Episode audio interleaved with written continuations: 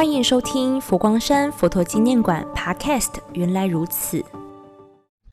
各位朋友你好，各位朋友大家好，太嘎好，又见面了。安姐姐，小小酱上台一鞠躬。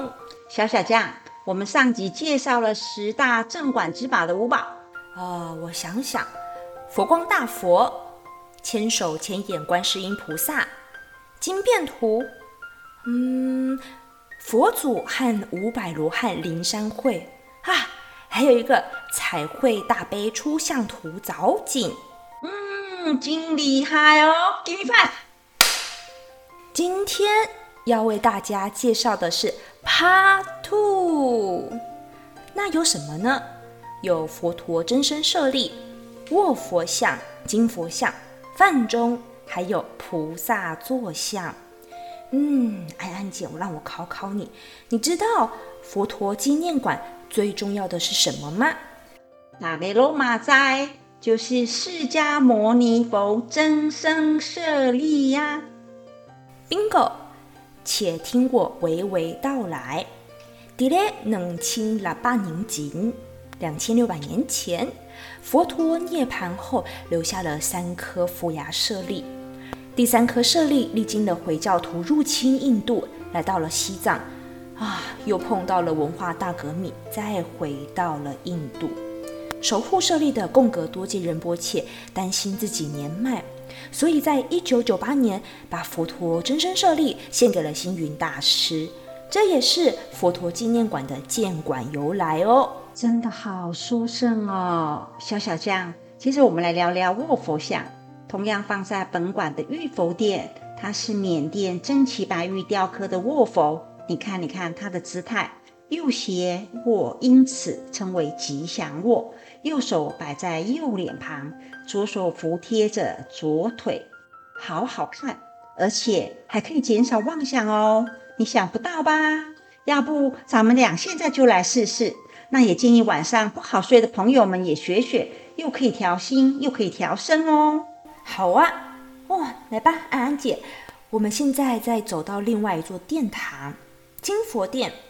殿内供奉的是东南亚最高的金佛坐像，它是泰国19世僧王90岁大寿制作的19尊金佛，并将其中1尊献给了星云大师。它代表着是友谊的珍贵哦。小小酱，你有没有发现这个泰国的佛像跟国王的皇冠一样高高的？它象征着身份的高贵，肩膀的火焰纹代表的是智慧。那这尊佛像真的是又优雅又高贵，它也代表着金玉满堂的祝福哦。接着邀请大家有空一定要来金佛殿一起增长智慧哦。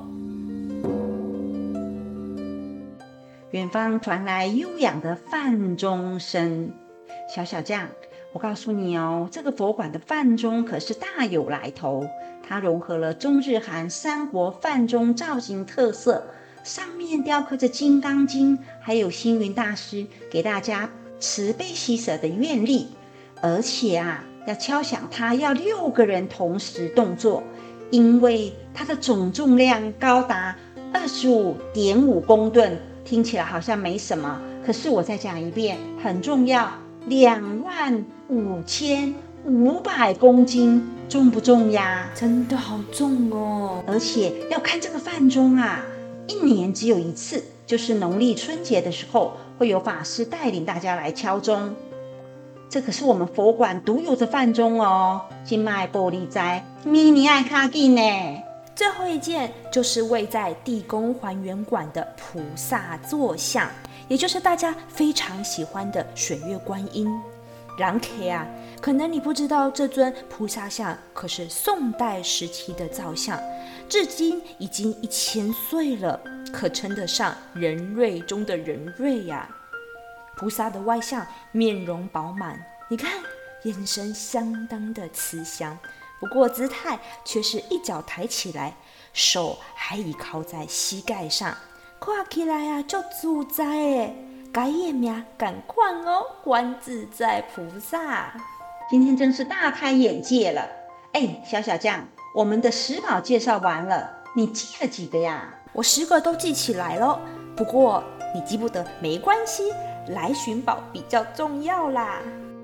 谢谢大家的收听，请多给我们按赞分享，当我们的观世音菩萨，请继续锁定我们的 Podcast。 佛馆活动讯息都可洽佛馆官方网站，也欢迎听众朋友加入佛馆脸书、IG 以及 Podcast， 都向家人朋友分享哦。